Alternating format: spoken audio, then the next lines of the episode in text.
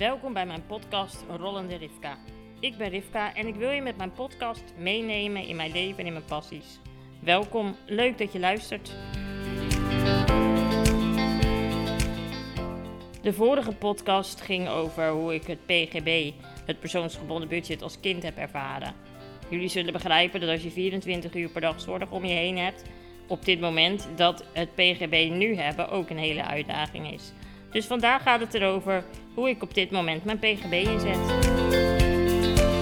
Hoe rolde afgelopen week?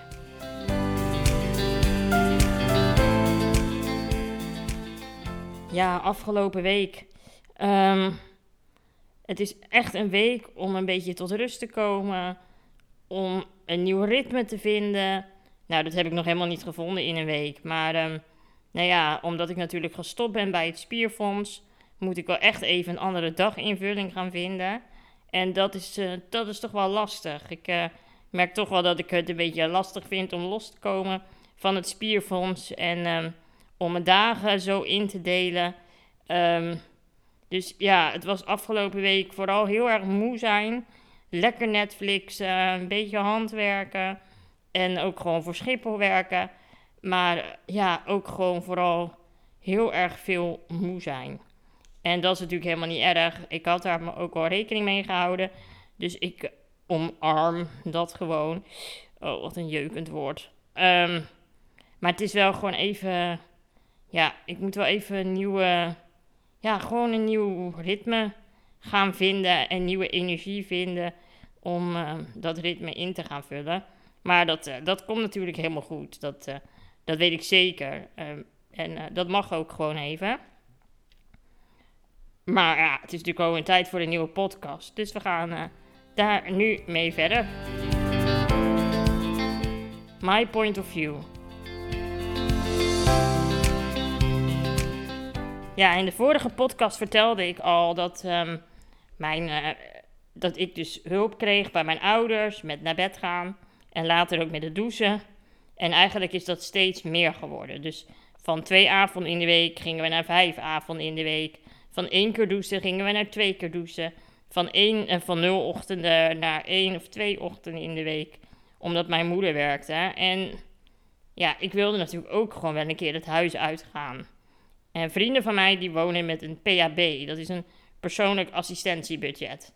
En zij hebben dus eigenlijk 24 uur per dag hun eigen zorgverleners om zich heen en bij zich.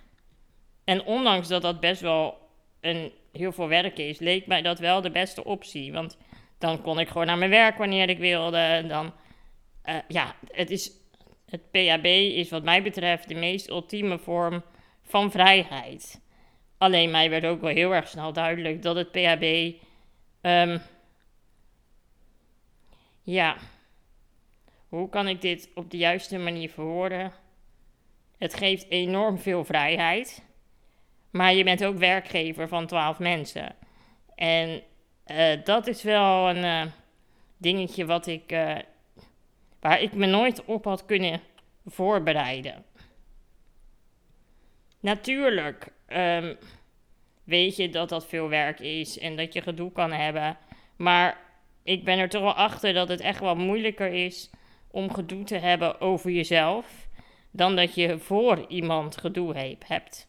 Dat was ik natuurlijk van als maatschappelijk werker wel gewend om te knokken voor de belangen van een ander. Of ook in mijn positie binnen Spierziekte Nederland. Maar om echt te moeten knokken en gesprekken te moeten voeren over jezelf, over de basiszorg die jij nodig hebt, dat is wel echt een andere vaardigheid dan uh, die je nodig hebt dan de gesprekken die je hebt als je twee keer in de week door iemand naar bed gebracht wordt.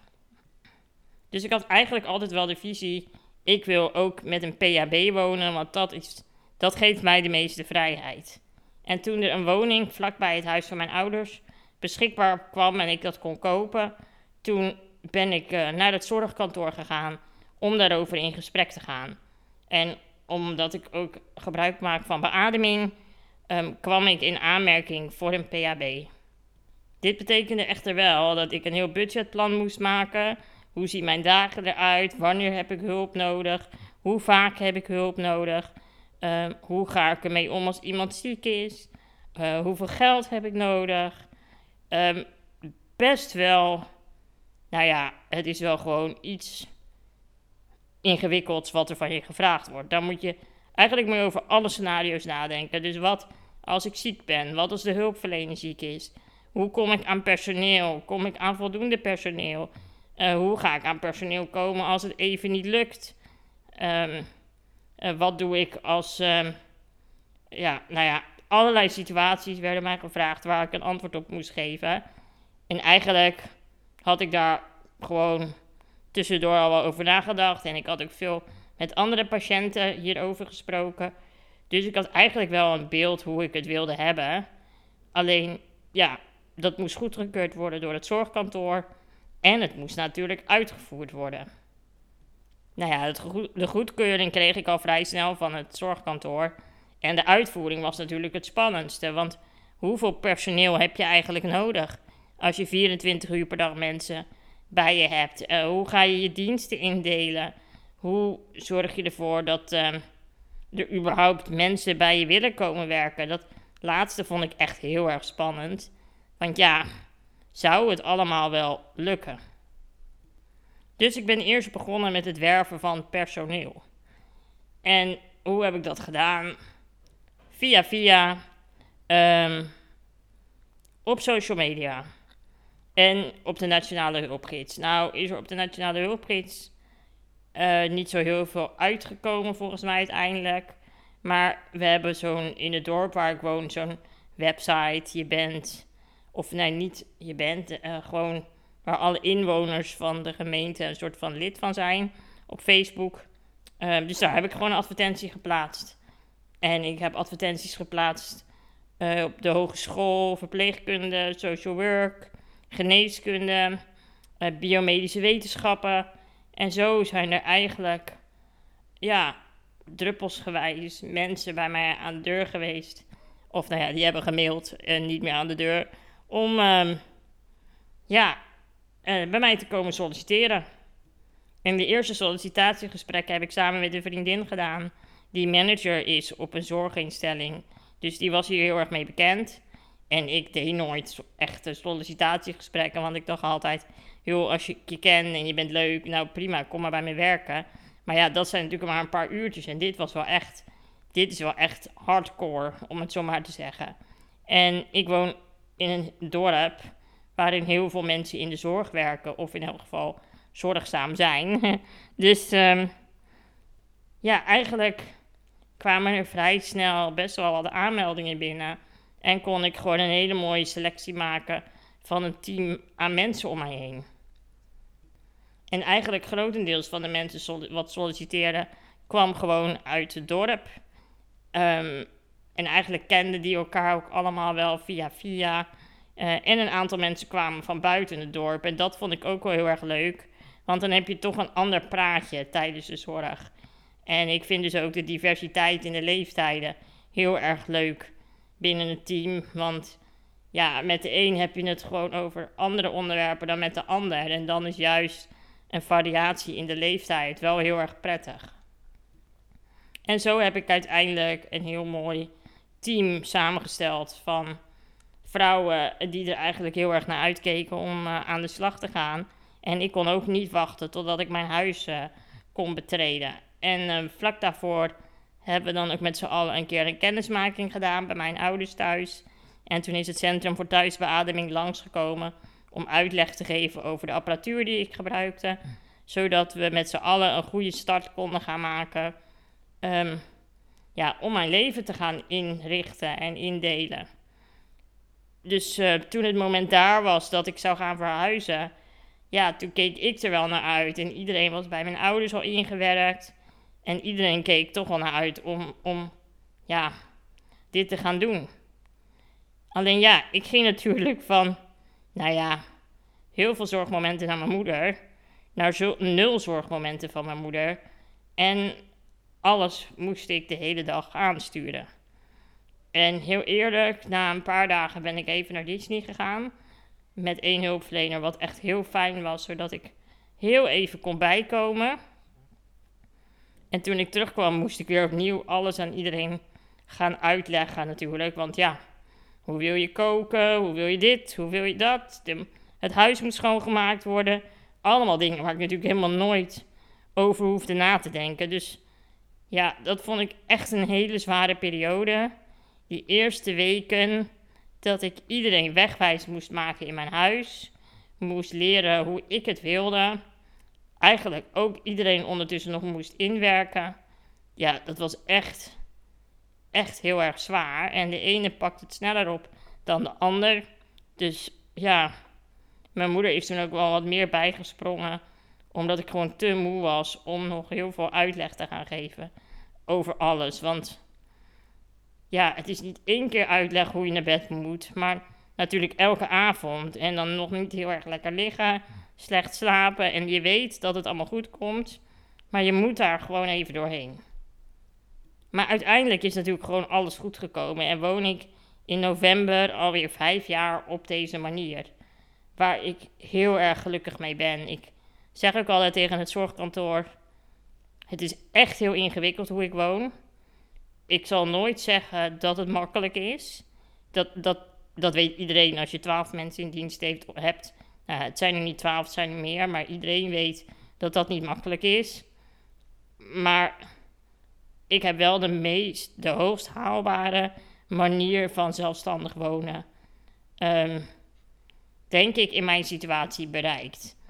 En dat dat mogelijk is in Nederland, daar ben ik gewoon ongelooflijk dankbaar voor. Want wat is het fijn om naar je werk te kunnen wanneer je moet? Wat is het fijn om te bedenken, ik ga dan winkelen en dat kan. Wat is het fijn om te kunnen eten wat je wil? En wat is het fijn dat ja, ja, gewoon de zooi kan laten liggen waar jij wil dat het ligt. En dat je gewoon echt een eigen huis hebt waar niemand anders iets over te zeggen heeft. en ja, ik prijs me daarin heel erg gelukkig. En dit is natuurlijk een opsomming van de meest positieve dingen. Maar het is ook gewoon zwaar. Het is echt zwaar om elke maand de roosters rond te krijgen. In gesprek te gaan met mensen die bepaalde diensten niet willen draaien. Die ze toch ook gewoon moeten draaien. Om om te gaan met weerstand van personeel. Um, je werkt gewoon met mensen. Hè? En als je leidinggevende over iemand bent en het betreft jezelf niet, dan kan je gewoon veel makkelijker zeggen: joh, ik vind deze houding niet zo prettig naar je cliënten toe. Ik wil dat je dat aanpast, maar nu ben ik de cliënt. En daarna moet je wel weer door diegene naar het toilet gebracht worden of naar bed gebracht. En dat blijft iets wat ik ongelooflijk ingewikkeld vind. En wat gewoon heerlijk fijn was als ik, toen ik nog bij mijn ouders woonde. Want nou ja, diegene hielp een uurtje. En daarna kon mama het eventueel nog even afmaken of beter doen. En ja, dat is nu niet aan de orde. Dus nu moet je dat echt uit jezelf halen. Dus zo merkte ik ook al heel snel dat een van de mensen die ik had aangenomen het fysiek gewoon nog niet helemaal goed kon om mij op de juiste manier in bed te leggen. Ja, hoe lang moet je dat volhouden? Nou ja, dan leer je dus ook dat je mensen gewoon een proeftijd moet geven. Dat je ook uh, functioneringsgesprekken moet gaan voeren, zodat je ook bepaalde zaken zwart op wit kunt zetten als het niet goed gaat, waardoor ontslag ook um, makkelijker is als het noodzakelijk is. Want ook dat is al aan de orde geweest. Dat was eigenlijk al, denk ik, binnen twee jaar aan de orde dat ik iemand moest ontslaan. Met daarbij allerlei dreigementen van de partner. Wat gewoon ontzettend naar, vervelend en ook wel een beetje eng is. Want ja, stel je voor dat niemand meer bij je wil werken omdat er iets is. Nou, dit lag echt niet aan mij. Maar toch ga je heel erg twijfelen aan jezelf en ervaar je ook gewoon heel erg je kwetsbaarheid in de afhankelijkheid van anderen. En een ander ding is natuurlijk dat mijn wereld ook verandert. Dus hoe ik mensen vijf jaar geleden had aangenomen, met welk idee, welke visie, ik noem maar wat, eh, drie dagen in de week werken bij het Spierfonds, ja, toen corona kwam, werkte ik nooit meer op kantoor. En nu corona voorbij is, werk ik nog werk ik alleen maar op kantoren als het noodzakelijk is. Ja, dat vraagt ook wel flexibiliteit van je personeel om toch mee te kunnen gaan in de veranderingen in mijn leven. En de ene vindt dat gewoon makkelijker dan de ander. En sommigen zeggen dan heel makkelijk: ja, nou dan ontsla je diegene toch. Maar ja, dan heb je ook een gat in je rooster. En ja, je moet daar toch wel samen met elkaar uit zien te komen. Want het personeel ligt niet voor het oprapen. En je wil ook gewoon dat, er, dat, dat het gewoon altijd veilig voor jezelf is. En ja, dan moet je soms wel eens keuzes maken om bepaalde dingen te slikken of bepaalde dingen uit te stellen om te bespreken. En ja, het is toch wel makkelijker om bepaalde oordelen te hebben als je niet de werkgever bent van iemand die daarvan afhankelijk is, dan als je dat wel bent. Dus op deze manier van wonen leer je gewoon heel goed hoe je moet geven en vervolgens moet nemen. En dat je daar een samenspel in moet hebben om het zo gezellig mogelijk te houden. Want uiteindelijk ben ik natuurlijk wel de baas, maar je wil ook gewoon een gezellige situatie hebben um, als je op jezelf woont. Je wil ook gewoon een leuke dag met iemand hebben. En ik bepaal uiteindelijk wel wat er gaat gebeuren. En ik ga ook met ze op vakantie.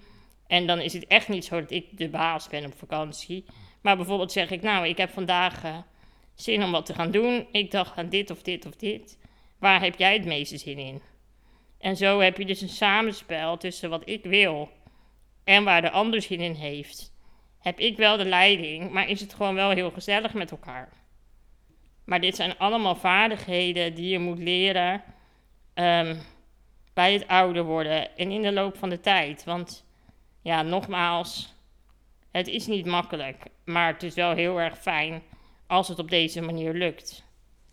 Nou ja, dat was dus een kijkje in mijn leven met mijn PGB'ers. Natuurlijk kan ik daar nog uren mee vullen. En aangezien ik de doelstelling heb gegeven om elke week een podcast te maken, zal het nog vast wel het een en ander een keer terugkomen. Um, maar voor nu is het denk ik wel voldoende. Bedankt voor het luisteren. Vergeet je niet te abonneren. En als je vragen of suggesties hebt, neem contact met mij op via rollenderifka.nl. Tot volgende week.